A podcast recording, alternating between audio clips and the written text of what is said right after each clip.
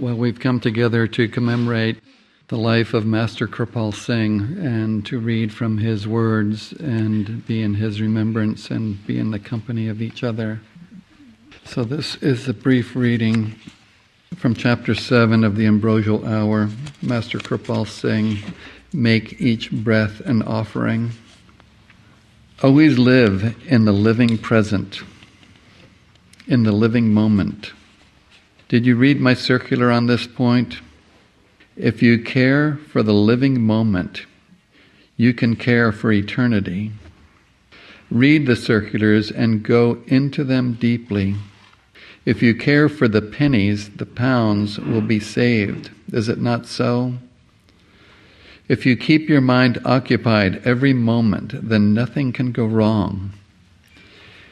It is given very briefly in the circulars. Brevity is the soul of all creation. Brevity is the soul of all creation. The Master's sayings are brief but to the point. So if you watch the present moment, then everything will be all right. If you don't care, sometimes for hours you're oblivious, and in those vacant hours there's so much trouble that comes up, which affects your meditations. So when you sit for meditation, forget the past, forget the future, live in the living present. This is one thing that will give you success in your meditations.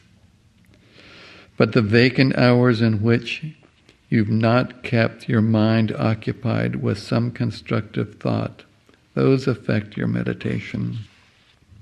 So that is the remedy that accounts for all of these things.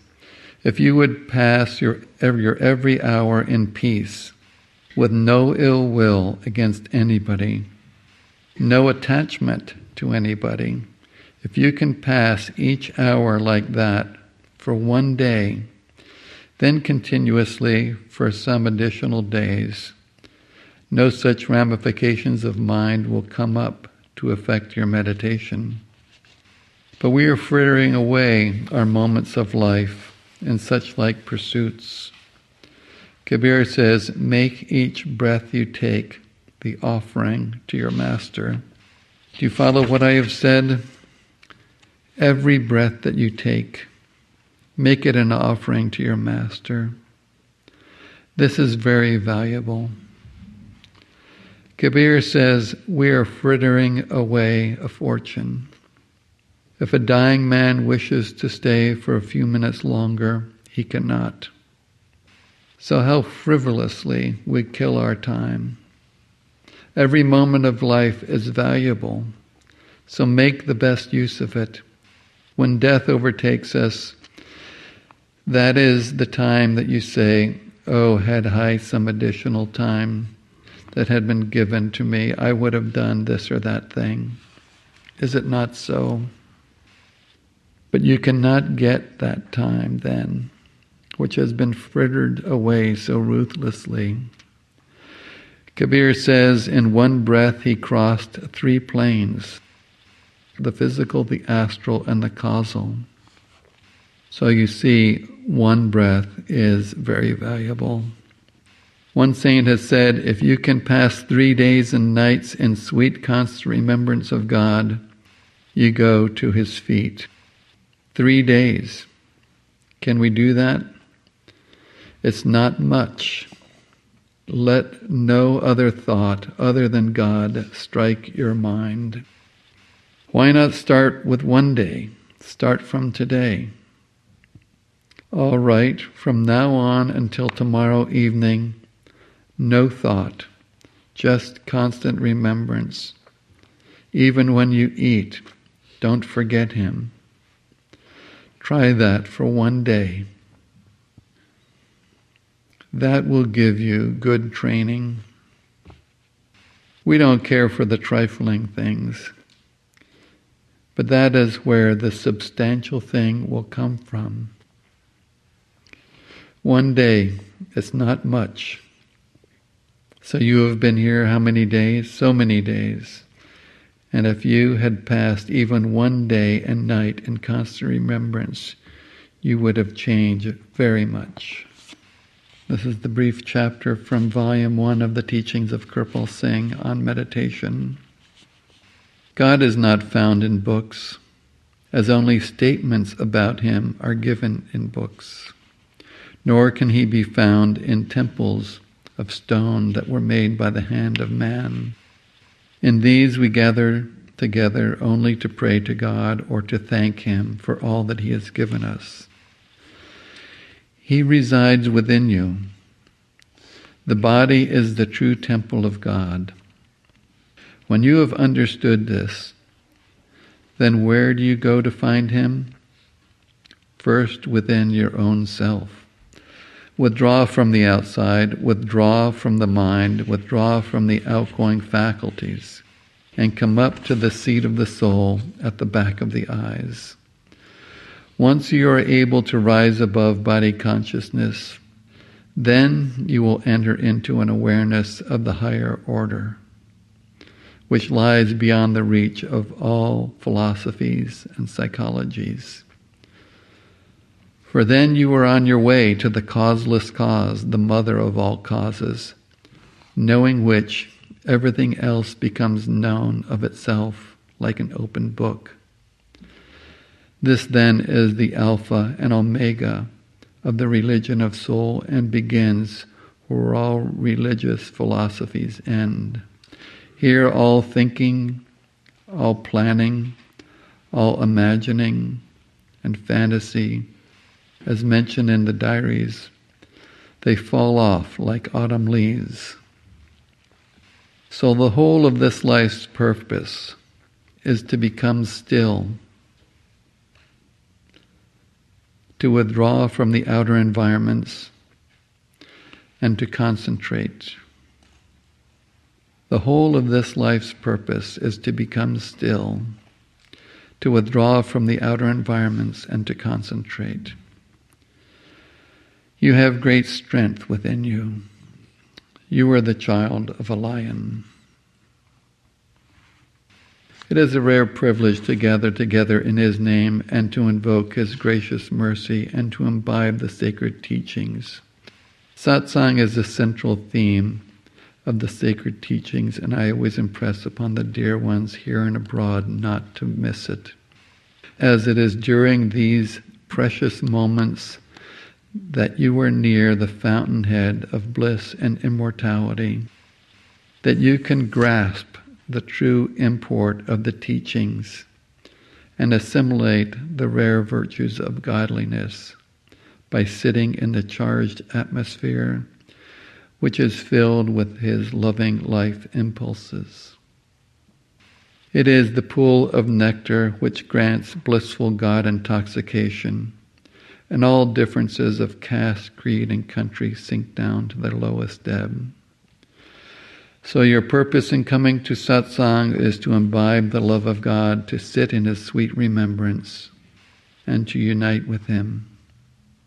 All things past and future, all irrelevant matters can be dealt with in your own place of residence. Come, but come with the very best of intentions. Bring the remembrance of the Lord with you. Take it with you when you leave. Don't listen to others' conversations and don't talk to anyone else unless it is about the truth. You will thereby gain full benefit from the satsang. Otherwise, years will pass without any real advancement. And even though you may not understand what is said, yet if you will sit with full attention, you will profit by it. If your thoughts are somewhere else, not only will you lose, but other people will also be affected by the impure atmosphere that you are creating. For thoughts are living and they possess great power. So regard the satsang as a place of purity. Do not talk or think of anything but God, and whosoever attends will be blessed by the uplifting atmosphere. Russell now read, give satsang. I want to begin today by reading a section from Master Kirpal's book, The Coming Spiritual Revolution. which I love very much. It's one of my favorite of all sections.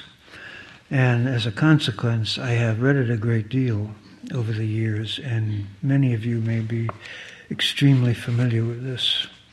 And I can only say that I am compelled to keep on reading it. As I grow older, there are certain, you know, parts of the path or things that the masters have said which I find myself zeroing in on without much effort on my part. It's just where where I'm at. Anyway, this is the concluding section of the talk that Master gave on January 24th, 1964, at Mr. Khanna's house in Washington, D.C., called How I Met My Master. But this part begins, actually, he has finished talking about how he met his master. And he has Taiji, Bibi Hardevi, who looked after the master on his tour, first two tours, and who was sitting on the floor at his feet, and she sang a beautiful bhajan that he had written. Then he comments on the bhajan, and then he gets into other things. One of the reasons I love this talk is that I was present when it was given, and I was also sitting on the floor just a very few feet away from him. I was taping this discourse. And in the course of this particular talk, Master quotes verbatim from the farewell discourses in the Gospel of John. Long, long quotations from it. And, you know, he was going strictly from memory. He had no notes. I was in a position to be very aware. He had no notes of any kind. He had obviously memorized those discourses in the same way that he learned Persian in order to read Maulana Rumi's Masnavi in the original.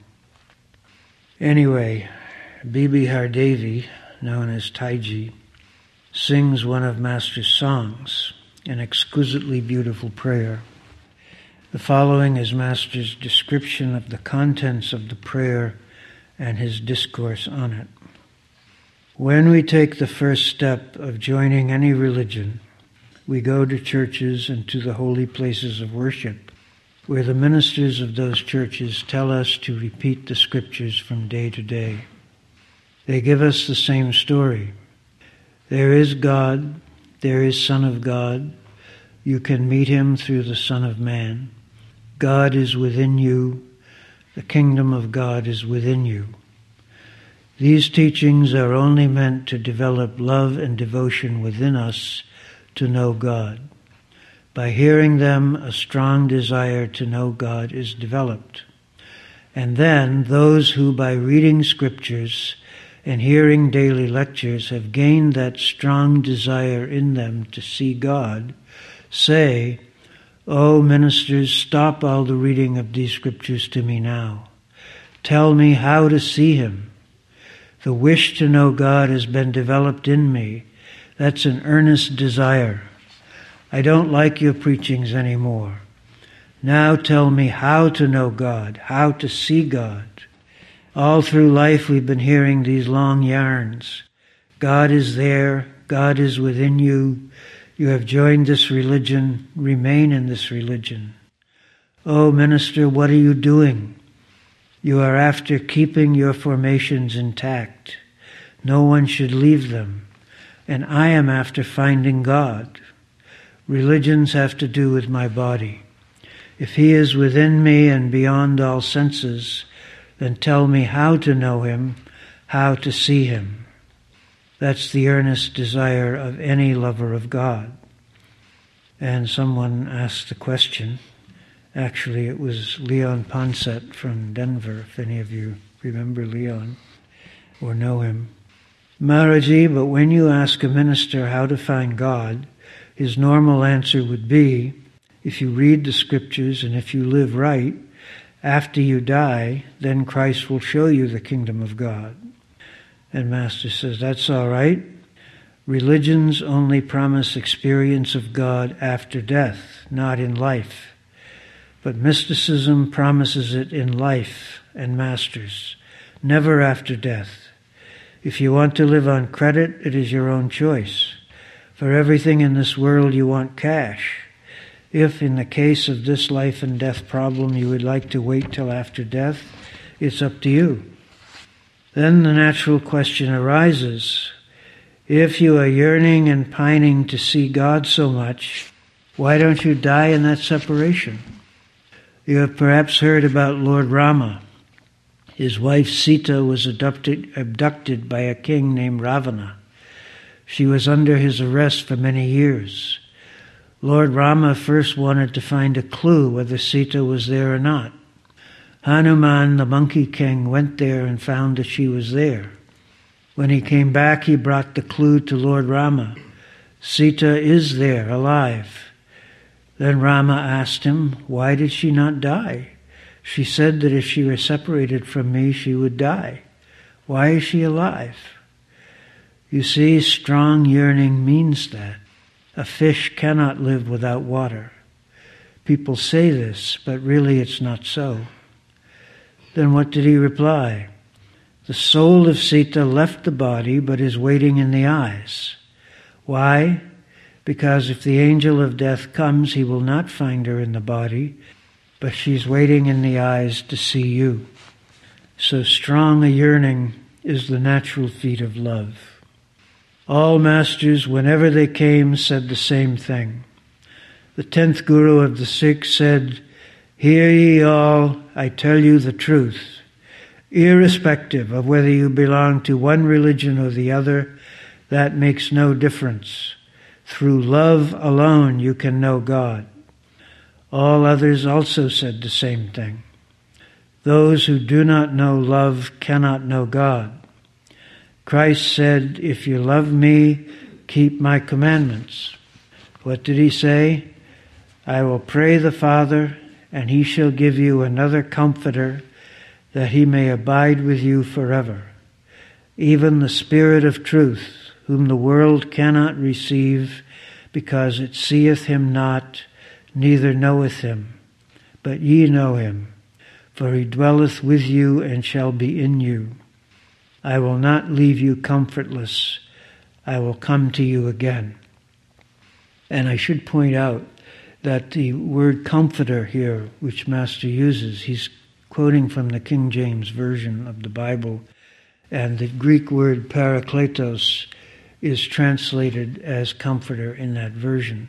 And that's, in my opinion, that's a good translation. Not that my opinion matters much in these things, but I like the translation comforter because I do feel that the Holy Spirit is very comforting. But the fact is that the primal meaning of the word, it is now pretty clear, and it is usually translated in more modern versions this way, is that of advocate an advocate is a defense attorney.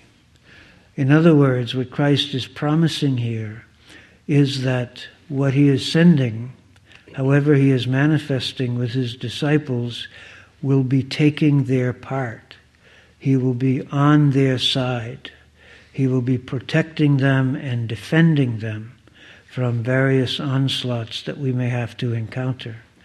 And it's important, the Master is identifying himself throughout this passage, I believe, with this comforter, this advocate. And that's the way, if we ever think, you know, that the Master or God is after us, or is looking to find fault with us, or is interested in judging us, we have Jesus' word for it. No, that's not the way it is at all. The Master, the Holy Spirit, the Master power, is our defense attorney. He's on our side. He loves us and He's there for us. And this is a great privilege that we have got. So, Master says if two men, four men love the same man, that's a point for consideration. True love is where there is no question of competition. When there are two lovers of the same master, they compete. One says, I should be in front, and the other says, I should be in front. But love knows no duality, no competition, no anger, and no coming to the front. Just judge your love for the Master. Why does all this conflict remain among the followers? Because they have not got real love, I tell you. If they have got real love, love knows no competition. Each one will be happy the more he can put his shoulders to the wheel for the same cause. Christ said further, But the Comforter, which is the Holy Ghost, whom the Father will send in my name, he shall teach you all things and bring all things to your remembrance, whatsoever I have said unto you. Peace I leave with you, my peace will remain with you forever. So, as I told you, love knows no competition. When two followers of the same master do not agree, one says, I am in the forefront, and the other says, I am in the forefront. What is the result? To me, apparently, such a follower has no love for the Master, true love. He has love for the Master for selfish motives. He wants to come near to him, to the forefront of him. So, love is the remedy for all things. Love and all things shall be added unto you. That's the pity. We don't love. And then Christ said, As the Father hath loved me, so I have loved you. Continue ye in my love. If ye keep my commandments, you shall abide in my love, even as I kept my Father's commandments, and I abide in his love. He loved his Master, his God. He said, I give you a new commandment love one another. There we are wanting, I tell you. I have been pressing this point very much ever since I've come.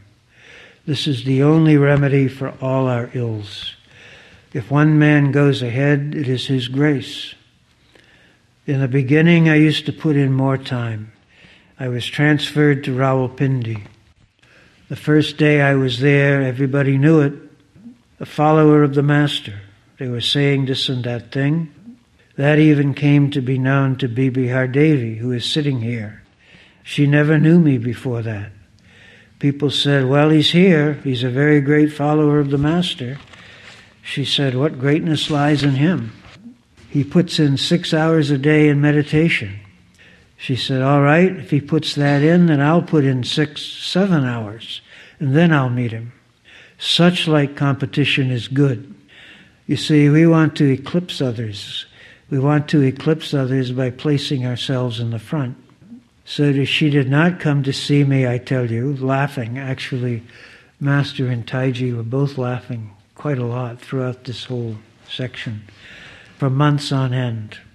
When she put in six or seven hours a day, then she, along with her husband, came to see me. And only when? When my son died. I was quite jolly, and the doctor came in the night he gave my son this and that thing. I told him, All right, give him whatever you wish. He has to go. Let him finish his give and take. At about midnight, he took the breath of death. He had a long period of vomiting and became cold. I had sent for the doctor, and when he came, he said, I'll give him some medicine and he'll be all right. But in the morning, my son was quite ready to go. The doctor said, Oh, he now looks better all of a sudden. I said, Wait outside. He's just going. So I looked at him and he passed away. At that time, everyone came to see me. I'm relating this to show how this family, Taiji and her husband, came in contact with me. She and her husband also met me and they were wonderstruck. Your son has died and you're quite jolly. It's not usual not to worry and to be like that. A lot of people came to visit and they said somebody in the Sikh temple had said that here's a true Sikh coming up. He's a credit to our religion. And her husband thought heard about it and thought, he must be a follower of my master. He never knew me before. He went and inquired about it, and it was so. He told them, Look here, he's my brother who has been going and sitting at the feet of my master. So they came to pay me their condolences, and they were wonderstruck. What did I do? I gave them tea and this and that thing. So such like competition is good. And I should make it clear here the reason that Master could be jolly when his son died is because even though he was a disciple still at that point, he was a very advanced one, and he was well aware of the totality of what was happening. In other words, he was not dependent only on the physical level for knowledge and understanding of his son. I was around him a number of times when questions of death came up and he was always extremely light-hearted, but he had great respect for people's grief all the same. I remember I was in India one time. There was a, a, a Sevadar at Sawan Ashram, Pandit Dhaniram, who had been with Master a long time. And he lived at the ashram, he and his wife. And his wife died while we were there. And people were very sad. They were well loved, long time people. And we were standing around outside the ashram wondering what was going to happen, what was going on like that. Master came out and he saw us and he said, Well, our friend is gone. You know, it's like that's what happens. And he was very aware that she was in a very good place and that he would be in continual contact with her. But when her husband came, Pandit Dhaniram, Master put his arm around him and treated him with such love and grace and compassion. So gentle he was. You know, if we don't have that sense or that awareness, that dimension that the masters have of knowing, naturally we're going to grieve. And it's a good thing. I mean, it's part of nature. There's no harm in it at all. It's natural to mourn loss. But of course, from the master's point of view, there was no loss, you see, or the loss on the physical plane was negligible compared to that which was there. So, now what one man does, others reflect on it. Put your shoulders to the wheel. The more one progresses, the better. Why are there all these conflicts? Because we do not love the Master, truly speaking. If anybody has become the beloved of the Master, it's good. You should also become the beloved. See how the other one has become the beloved. Why does the Master love him? There must be a reason for it. Such like love knows no competition, no saying, Why has the other man gone forward? Quietly and unknowingly, they are going on doing it. They won't show what they are doing. They'll go on and let others see for themselves. These are the things that are required. Christ said, Love one another as I loved you. Greater love hath no man than this, that a man may lay down his life, love no service and sacrifice, for his friends. What did Christ say? Do you know? Ye are my friends. He did not want to make us slaves. Masters never make you a slave. The beauty of our Master was that he addressed us very respectfully, very lovingly. A Master never makes slaves of you, he makes you friends. And why? If you do whatsoever I command you, henceforth I call you not servants, for the servant knoweth not what the Lord doeth, but I have called you my friends, for all things I have known of my Father I have made known to you. Do you follow? There are some so called masters, I tell you, who treat others like their slaves, bought slaves. They make the best use of them. And I tell you, master's conditions are very strong.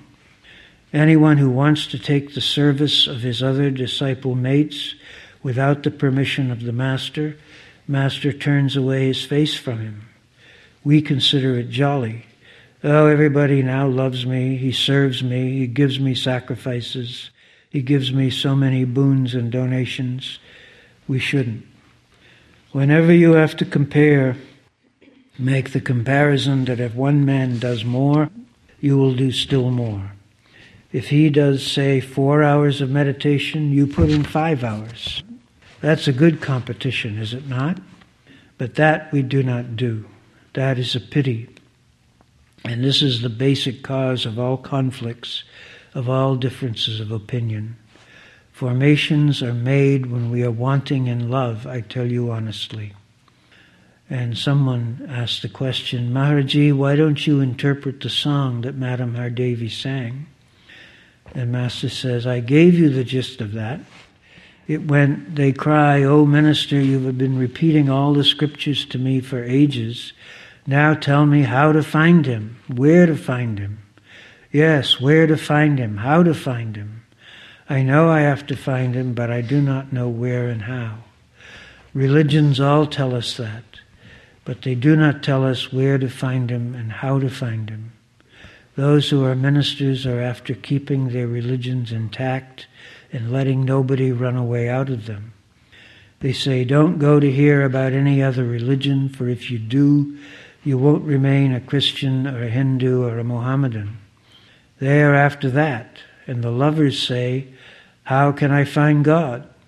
All lovers are one. We are to join the army of God, mind that.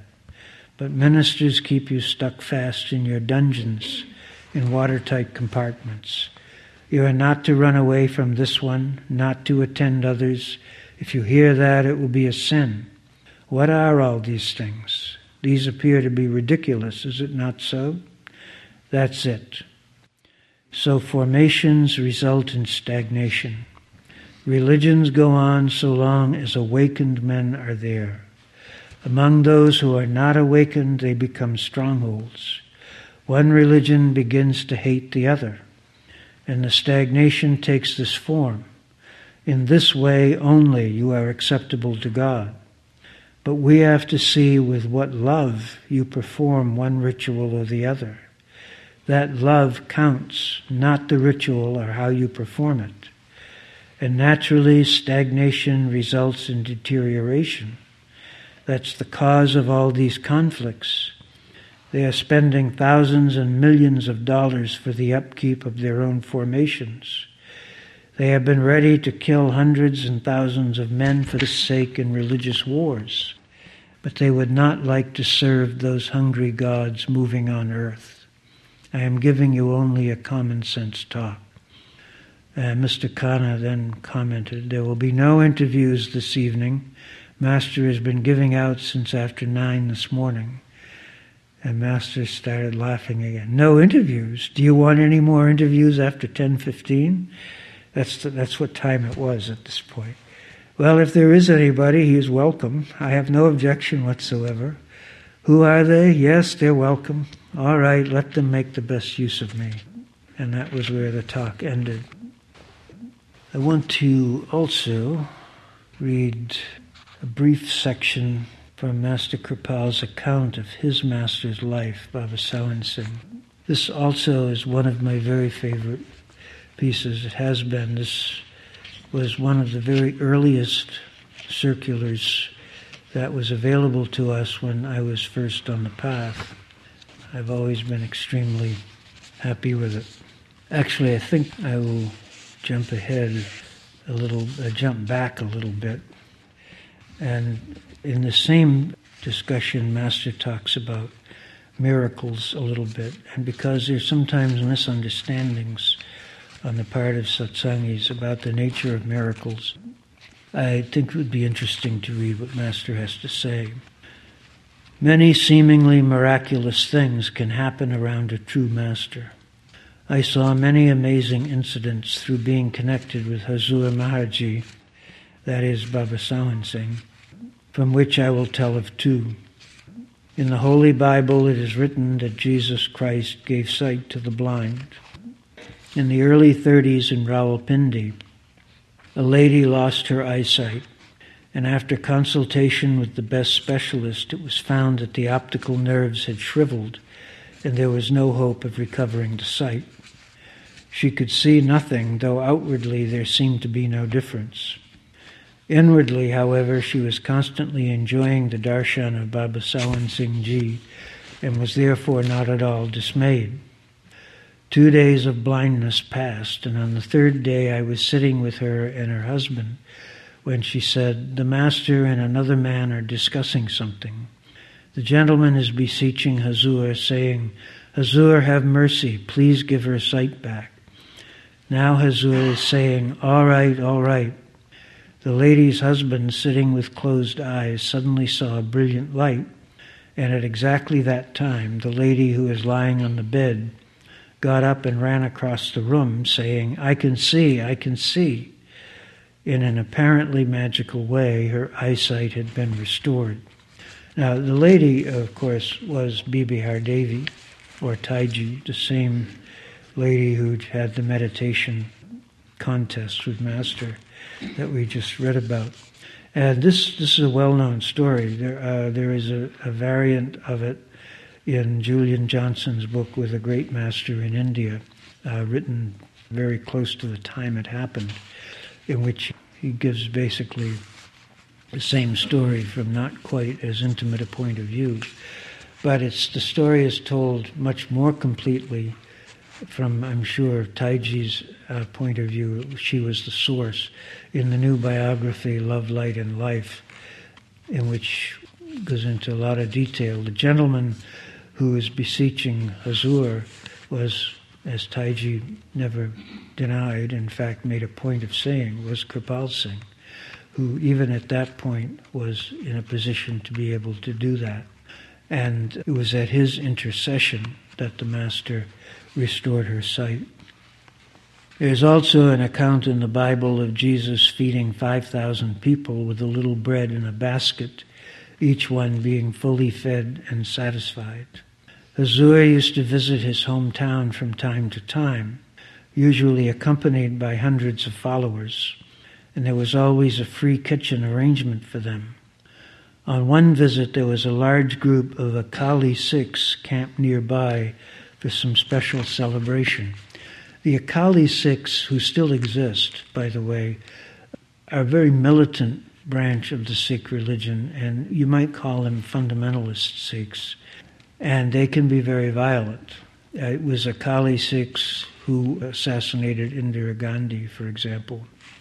And they were very opposed to the masters, who, of course, the last few masters, Jaimal Singh, Sawan Singh, Kirpal Singh, and Ajaib Singh, were all members of the Sikh religion outwardly. They were born into the Sikh religion and maintained its usages. And this infuriated the Akalis uh, because they felt they were basically heretics. There were a number of incidents where they made lots of efforts to try to prevent the masters from giving their message. So, on one visit, there was a large group of Akali Sikhs camped nearby for some special celebration. These Akalis were against Baba Sawan Singh's teachings so they planned to bring disgrace upon him by going to his free kitchen after the meal had finished and the kitchen closed. Note here the underlying concept. I always find this fascinating because, from my point of view, I think the point of view of most Westerners would say, well, so what? The kitchen's closed, the food is gone, go away.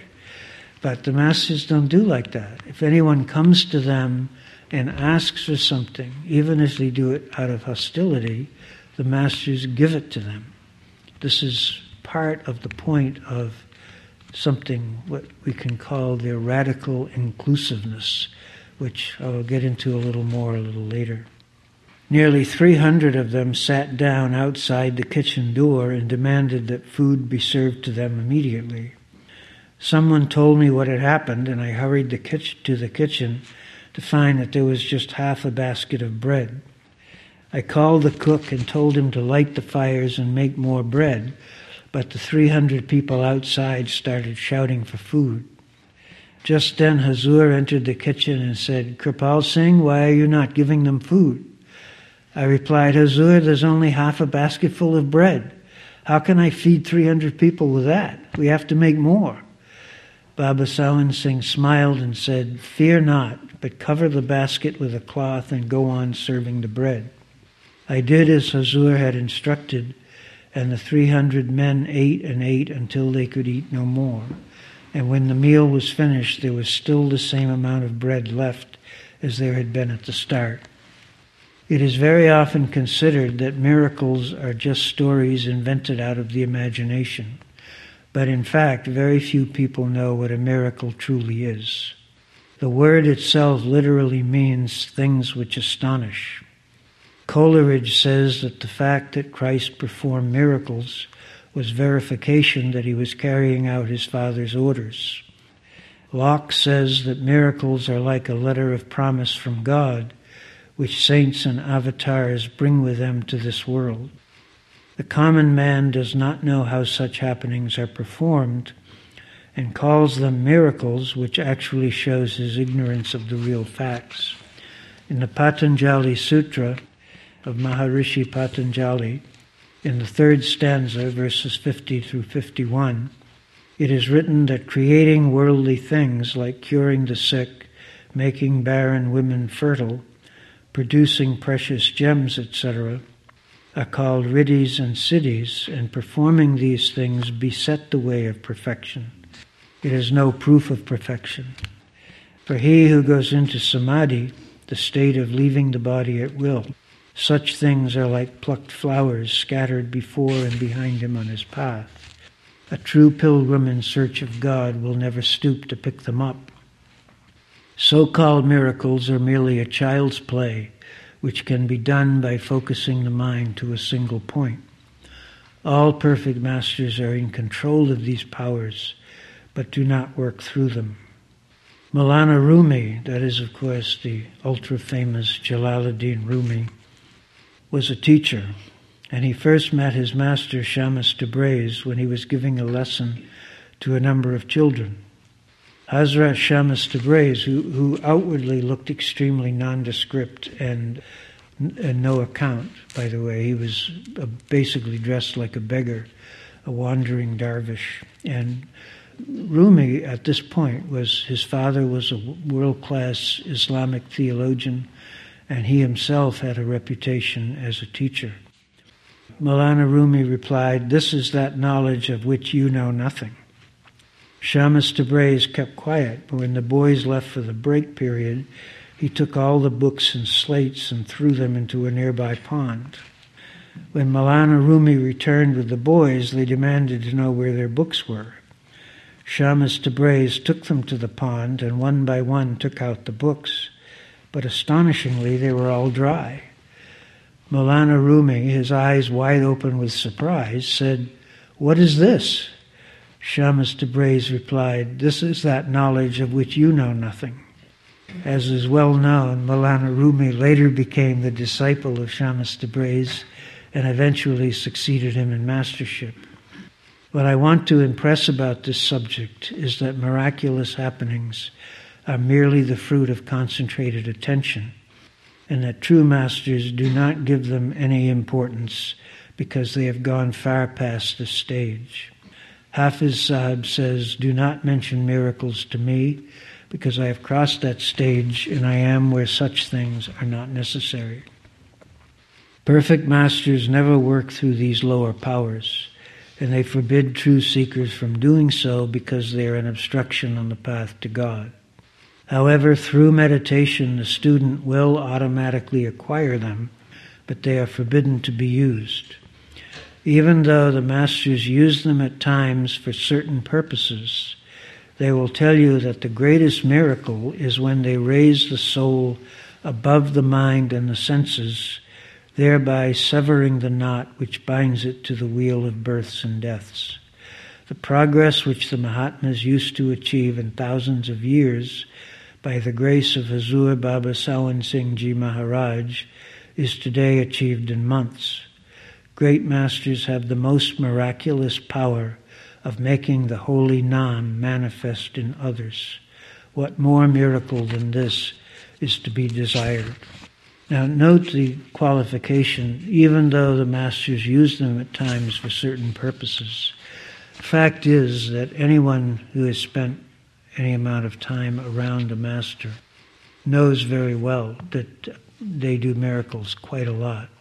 But what is true of all masters, including the Buddha, including Jesus, including the prophets, is that they don't do miracles for the purpose of impressing or convincing others.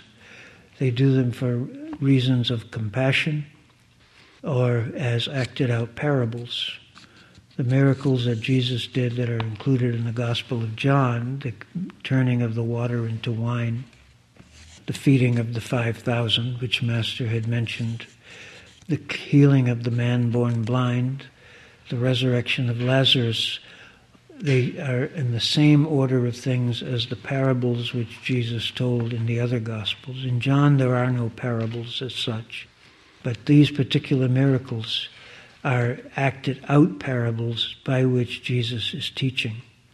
And that kind of miracle sometimes the masters do. And also, they just have so much compassion that they cannot, it is very difficult for them to avoid healing or giving solace or peace, especially if requested. And it does, of course, take something out of the master to do that. And this is why almost all, maybe all masters, have generally died very painful, sometimes violent, uh, always difficult deaths, because the amount of other people's karma they take on themselves is extraordinary. You know, I can think of hundreds of instances that I am personally aware of where Master Kirpal or Sant Ji took on karma from other people, including sometimes me. And God knows what it took out of them. I want to read a little bit further in this same article, This Life of Baba Sawan Singh, which Master talks about the partition of India when India became two countries, India and Pakistan, back in 1947. Baba Sawan Singh was, of course, still in the body, although the amount of grace that he extended to people suffering in this affair was, again, it took a lot out of him. And he died in a lot of pain shortly after. Master says no religion permits the immolation of women or the killing of persons. But alas, what man has done with man is too scandalous to be put on record. After the partition of this country, the people, in the name of religion, polluted the chastity of women and killed hundreds of thousands of innocent persons. If all this gruesome and ghastly dance of death cannot serve to open our eyes, we cannot possibly mend ourselves. If we had a grain of feeling in us, we ought to hang our heads in shame. There are, however, a few awakened souls among us, but these are very rare, and such rendered a valuable yeoman service in those most trying and troubled times. I would like to relate a couple of instances of Hazur in those days. Hazur was physically ailing for the body alone is subject to diseases, and the great souls very often vicariously take upon themselves the people's burden of karmic action. During partition days, when passions were running high, some Muslims came to Hazur for protection. He lovingly kept them in the dera.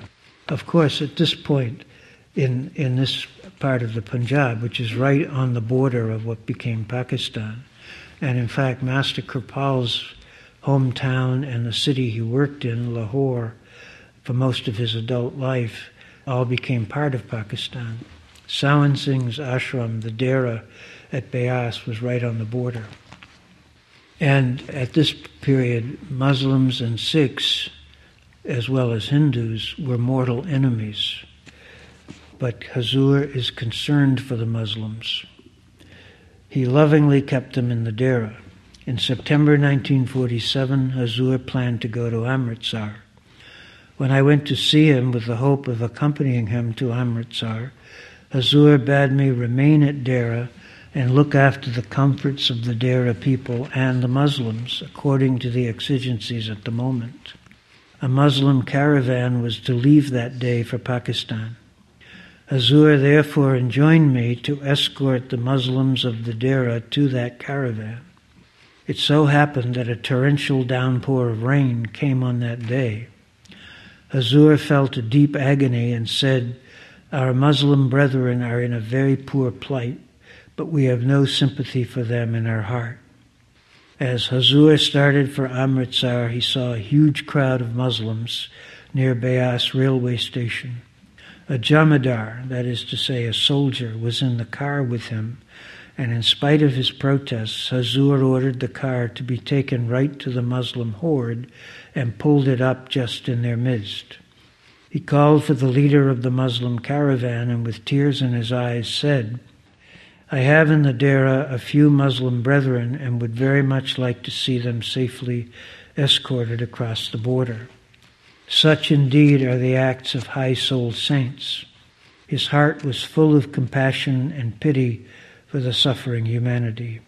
In the evening, a truckload of Muslims prepared to join the evacuees on the march when all of a sudden I heard the news that a band of armed Akalis had gathered near Dera and intended to raid it and massacre the Muslims.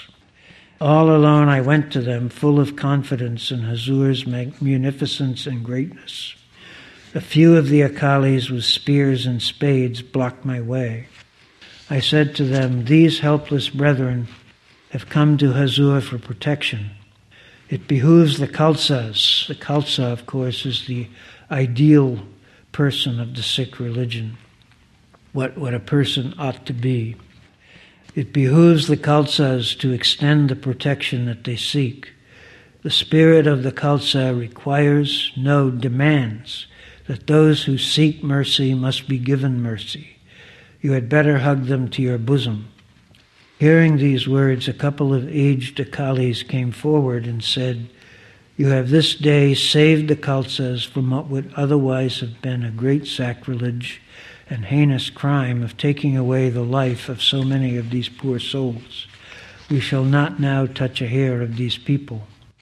All this transformation from a bloodthirsty mood to that of sympathy and fellow feeling came through the grace of Hazur. As the truck was about to pass by the Akalis, I stopped it and said, These brethren of ours are today quitting their hearths and homes, not because of any hatred toward us, but are being driven to it by sheer necessity. We have all these years been living together in peace and concord. Will it not be good if we bid goodbye to them with loving embraces? This touched them to the core. In an instant, I found the two, Khalis and Muslims, hugging each other with tears streaming down their cheeks. The two who just a short while before were anxious to cut each other's throats. No religion permits manslaughter or genocide. We indulge in these things because we are taught the wrong way, and re- rebellion is used as a smokescreen for the perpetration of terrible deeds to serve selfish ends. There are instances on record wherein Muslims also saved the lives of Hindus and vice versa. The fact remains that whosoever has learned the true import of his religion has an all embracing love for the entire humanity and is not torn by sectional and communal love. It is said, O man of wisdom, Moses, thou art sent to knit people unto me, God, and not to lead my people away from me. Once a shepherd boy leading his goats to pasture in a meadow sat under a tree and lovingly began to commune with God in this wise. O God, I wish that both of us should live side by side. I shall not make thee discomfortable. Shouldst thou fall ill, I shall attend thee day and night. Shouldst thou get tired, I shall massage thy hands and feet. I shall bring thee barley bread and spinach to eat, and give thee goat's fresh milk to drink. I shall pick up lice from thy hair and give thee a hair wash with milk and curd. The shepherd boy was deeply absorbed in these thoughts when the prophet Moses passed that way. He shouted at the boy and said, O fool, why art thou blaspheming? God is altogether unlike thee, shall not eat thy barley bread and spinach, nor shall he ever fall ill or get lice in his head. The boy was stunned to hear this and began to tingle in every nerve and inquired, Perhaps I'm wrong. I ought not to have talked like this. Will the great God be annoyed with me? With these thoughts within him, he began to cry. As he sobbed, he felt comforted and in harmony with the higher power. In that blissful state, he had a vision of God. the celestial visitant consoled him with the words, I shall accept all thy offerings, for I am well pleased with thee. In the meanwhile, Moses, having reached the heights of Mount Sinai, sat in meditation and felt within him the voice of God saying, O Moses, I am thoroughly annoyed with thee. Thou art guilty of breaking the heart of that shepherd boy who is communing with me with all love and affection. The prophet was surprised and said, O God, his words were not of love, but were blasphemous. The great God replied, Thou knowest that the world of that boy contained nothing else but barley bread, spinach, goat's milk, and lice. I gave thee wisdom, and hadst thou utilized it, thou wouldst not have spoken like this. I sent thee into the world that thou mayest knit to me, knit me to those who are separated from me, and not that thou shouldst rend asunder loving hearts that are one with me. Yesterday we talked partly as a memorial, very minor memorial to our dear sister, Doris Matajets, who left the body recently, at, but who is very active in the Satsang Prison Project.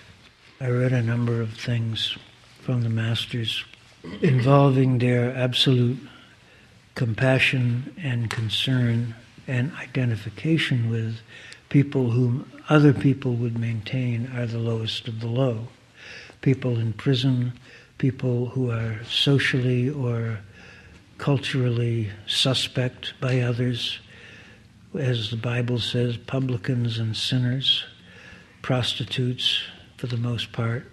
We read a number of things in which the Master dealt with and loved and had compassion for and made like himself people who fall into those categories. And a, a, prison chaplain that I worked with and knew in New Hampshire, Chaplain Dan Smith, wonderful guy. Judith worked with him much more closely because she went into the New Hampshire State Prison partly out of admiration and following example of Doris Matajets, and she held satsang in the New Hampshire State Prison every week. She told me that he said once at a gathering, the thing about Jesus is that he was radically inclusive. I've, I've never forgotten that. It seems to me to sum up exactly the position of the masters, which is, I would point out, the exact opposite of the way most of us relate to the world. And the reason the masters are radically inclusive, if we think about the epistle to the Romans in the New Testament, the Apostle Paul in the chapter 7, the Apostle Paul has a quite marvelous section that's quite famous in which he talks about what Edgar Allan Poe called the imp of the perverse. That is, how we continually do things that are not in our best interests and we even know better, but we still do them anyway. I know I ought to do this, but I don't do it. I know I shouldn't do that, but I do it. It's a very universal thing, of course, and it's very eloquently expressed. But at the end, he says, In my inmost self, I love the law of God. And that is the whole point. You know, we do these things. We don't act in our best interests. We, even if we know better, we know that God loves us. We know that God is love. We know that there is a certain way to live that He requires of us, partly which is summed up those who seek mercy must be given mercy, as Master said to the Akalis. But in general, that of respect and love and appreciation for every manifestation of life. Because that life, as the first chapter of the Gospel of John makes clear, that is the Word. In him was light. The light was the life of human beings.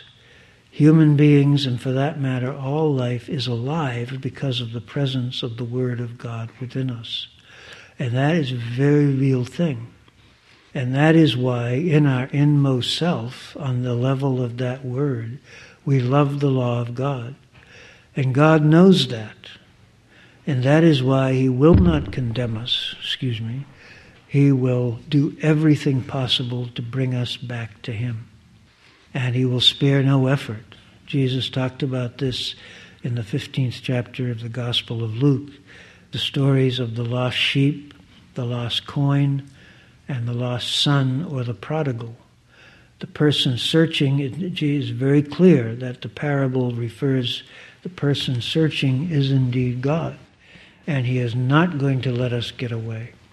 And that is why when he comes down to earth in the form of the living master, everything he does is aimed at bringing people back to him, whatever level a person has. If a person's world consists of barley bread, spinach, goat's milk, and lice, then he'll work in those ways. Somehow or other, he will reach a person where a person is.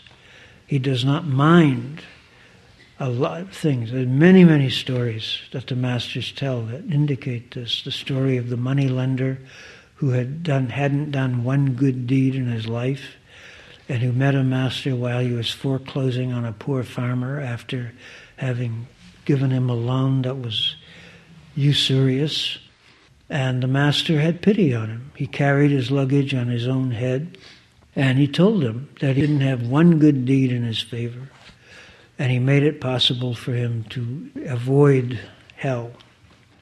And the story of the man with the three stuffed chapatis, which everybody knows, that, you know, the, the, the greedy man, Sant Ji always referred to him as, ate the, the stuffed chapati. The, someone gave a master three stuffed chapatis for him to eat, and the master allowed another a guy to accompany him who asked to go along with him. They were walking through the woods, and the guy who Master always calls the greedy man, when the Master went to answer the call of nature, the greedy man went through his stuff. He was basically also a thief, found the three stuffed chapatis and ate one. That's what you do when you find food, right? You eat it. And when the master came back, he knew immediately uh, that the man had stolen one of his stuffed chapatis. So he said, Did you take that stuffed chapati? And the, the, the, man said, No, master, I did not take it, I swear. He was also, of course, a liar. This, they went on, they, various things happened. The master worked miracles. There was a forest fire, they avoided. And after each thing, the fire, there was a flood, there was a man eating tiger. And he kept asking the man, Now, in the name of the God who saved us from the flood, who saved us from the fire, who saved us from the tiger, did you eat that third stuffed chapati? And the man would keep saying, No, no, Master, I swear to God, in the name of that God, I did not eat that third stuffed chapati. But Sant Ji used to say that Master was determined to make that man tell the truth because he wanted to shower grace on him. And he had to admit what he had done before he could be in a position to receive any.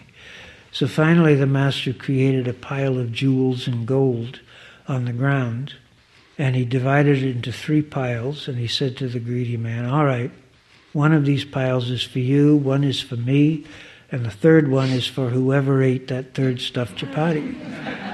and the man at that point said, I, Master, I, I swear to God, I ate that third stuffed chapati. you think about it. What would most of us do with somebody who is greedy, a thief, and a liar? who lied to us continually over something he had done, I think most of us would quite easily give up on him. But God doesn't do that. And He does not give up on us. He will bring us to Him by whatever means are acceptable to us. And that is the point of His being radically inclusive. We all count. I want to conclude a few minutes reading a section from Master Kirpal's magnificent seminal address as president of the World Fellowship of Religions in February 1965, which is another of my favorites, and I've often read this too. And again, I was present at this talk also, although Master gave this, this talk in Hindi, and we didn't get the English translation until later in the day. He says all the religions agree that life, light, and love are the three phases of the supreme source of all that exists. These essential attributes of the divinity that is one, though designated differently by the prophets and peoples of the world, are also wrought in the very pattern of every sentient being. It is in this vast ocean of love, light, and life that we live, have our very being, and move about. And yet, strange as it may seem, like the proverbial fish in water, we do not know this truth and much less practice it in our daily life. And hence the endless fear, helplessness, and misery that we see around us in the, wor- in the world, in spite of all our laudable efforts and sincere strivings to get rid of them. Love is the only touchstone wherewith we can measure our understanding of the twin principles of life and light in us and how far we have traveled on the path of self knowledge and God knowledge. God is love. The soul in man is a spark of that love, and love again is the link between God and man on the one hand, and man and God's creation on the other. It is therefore said, He that loveth not knoweth not God, for God is love. Similarly, Guru Gobind Singh says, Verily I say unto thee, that he whose heart is bubbling over with love, he alone shall find God. Love, in a nutshell, is the fulfillment of the law of life and light. All the prophets, all the religions, and all the scriptures hang on two commandments Thou shalt love the Lord thy God with all thy heart, and with all thy soul, and with all thy mind. This is the first and greatest commandment. And the second is like unto it Thou shalt love thy neighbor as thyself. If we recognize that in our inmost self we love the law of God, we can see why one commandment is like unto the other as the first epistle of John says, and Master often quoted, including in the video we saw last night. If any man says that he loves God and hates his brother, he's a liar. If you cannot love your brother whom you see, how can you love God whom you do not see? It's the same principle. Because God is within all of us. We are all children of God. We are all made in the image of God. This is the great truth of the universe. And it's, you know, it's so easy to forget it, but the path demands that we not forget it, that we remember it. Questioned as to our attitude toward our enemies, Christ said, Love thine enemies, bless them that curse you, do good to them that hate you, pray for them that despitefully use you and persecute you so that ye may be the children of your Father in heaven. Be ye therefore perfect, even as your Father in heaven is perfect. It is a divine command that we become like God. This is why when masters talk about being on the way to perfection, they're absolutely speaking the truth. It may seem a long, long way to us, but the fact is that with grace, and love and compassion from God, anything is possible. And Jesus said that also. With the yardstick of love, the very essence of God's character with us, let us probe our hearts. Is our life an efflorescence of God's love? Are we ready to serve one another with love? Do we keep our hearts open to the healthy influences coming from outside? Are we patient and tolerant toward those who differ from us? Are our minds coextensive with the creation of God and ready to embrace the totality of His being? Do we bleed inwardly at the sight of the downtrodden and the depressed? Do we pray for the sick and suffering humanity? If we do not do any of these things, we are yet far removed from God and from religion. No matter how loud we may be in our talk and pious in our platitudes and pompous in our proclamations. With all our inner craving for peace, we have failed and failed hopelessly to serve the cause of God's peace on earth. Ends and means are interlocked and cannot be separated from each other. We cannot have peace so long as we try to achieve it with warlike means and with the weapons of destruction and extinction. With the germs of hatred in our hearts, racial and color bars rankling within us, thoughts of political domination and economic exploitation surging in our bloodstream, we are working for wrecking the social structure which we have so strenuously built, and not for peace, unless it be peace of the grave, but certainly not for a living peace born of mutual love and respect, trust and concord, that may go to ameliorate mankind and transform this earth into a paradise for which we so fervently pray and preach from pulpits and platforms, and yet as we proceed, it recedes away into the distant horizon. Where then lies the remedy? Is the disease past all cure? No, it is not so. Life and light of God are still there to help and guide us in the wilderness. We see this wilderness around us because we are bewildered in the heart of our hearts and do not see things in their proper perspective. This vast outer world is nothing but a reflex of our own little world within us. The seeds of discord and disharmony in the soil of our mind bear fruit in and around us and do so in abundance. We are what we think and see the world with the smoke colored glasses that we choose to put on. It is a proof positive of one thing only that we have so far not known the life and light of God, and much less realized God in man. We are off center in the game of life. We are playing it at the circumference only, and never have a dip in the deepest waters of life at the center. This is why we constantly find ourselves caught in the vortex of the swirling waters on the surface. The life at the circumference of our being is, in fact, not different from the life at the center of our being. The two are, in fact, not unidentical. Yet, when one is divorced from the other, they look dissimilar. Hence the strange paradox. The physical life, though a manifestation of God, is full of toil and turmoil, storm and stress, dissipation and disruption. In our enthusiasm and zest for outer life on the plane of the senses, we have strayed too far away from our center.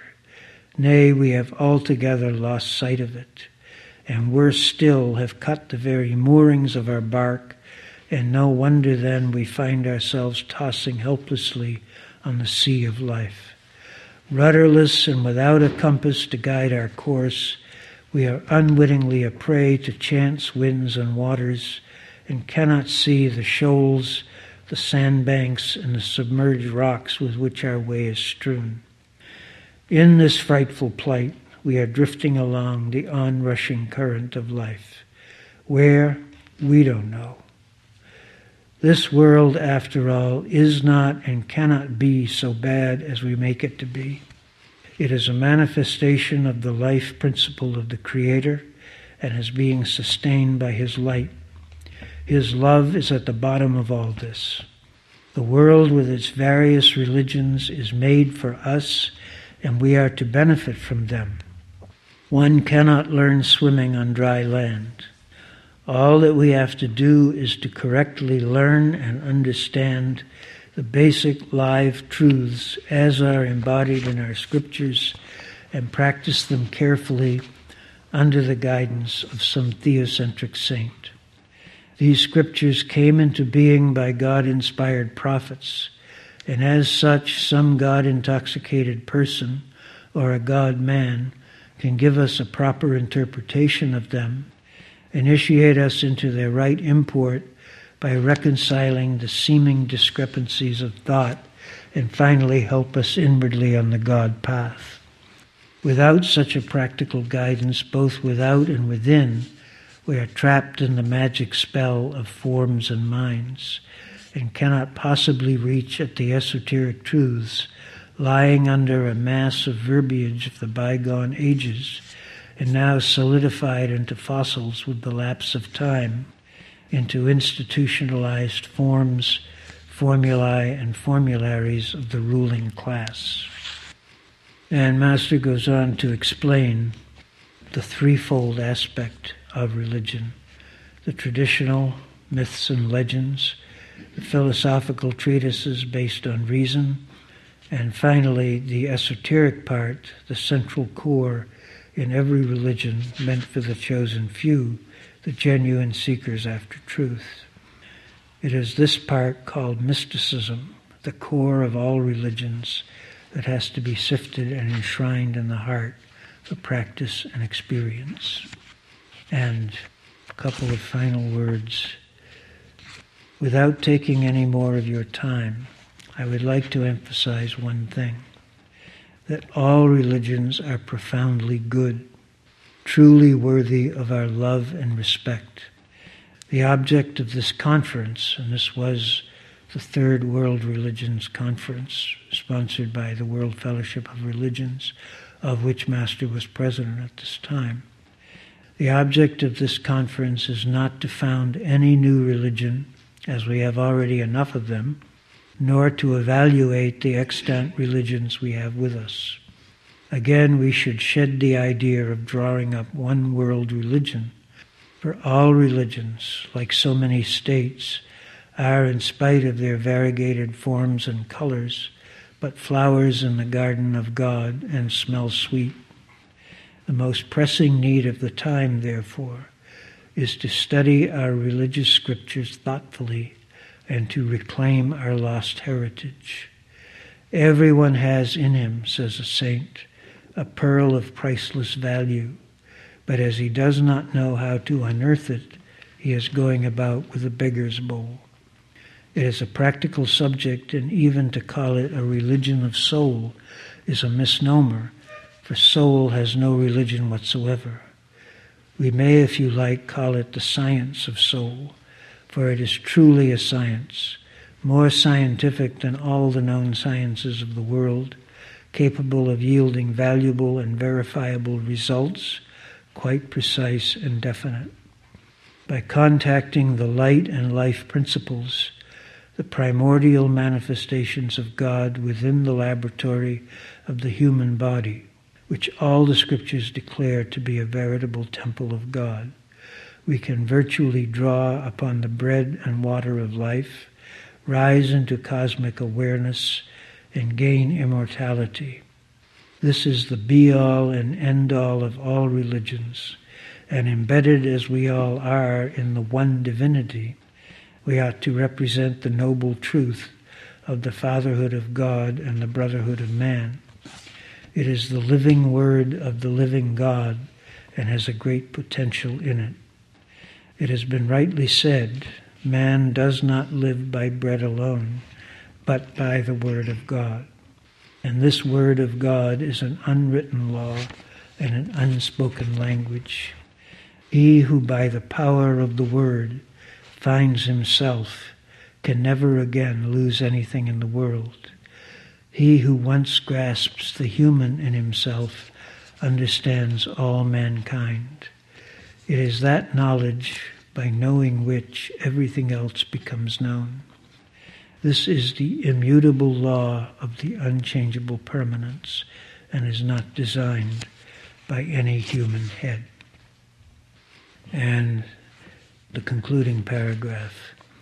We must then sit together as members of the one great family of man so that we may understand each other. We are above everything else one, from the level of God as our Father, from the level of man as his children, and from the level of worshippers of the same truth or power of God called by so many names. In this august assembly of the spiritually awakened, we learn that we can learn the great truth of oneness of life vibrating in the universe. If we do this, then surely this world with so many forms and colors will appear a veritable handiwork of God, and we shall verily perceive the same life impulse enlivening all of us. As his own dear children embedded in him, like so many roses in his rose bed, let us join together in sweet remembrance of God and pray to him for the well-being of the world in this hour of imminent danger of annihilation which stares us in the face. May God, in his infinite mercy, save us all, whether we deserve it or not. And that prayer we may well echo.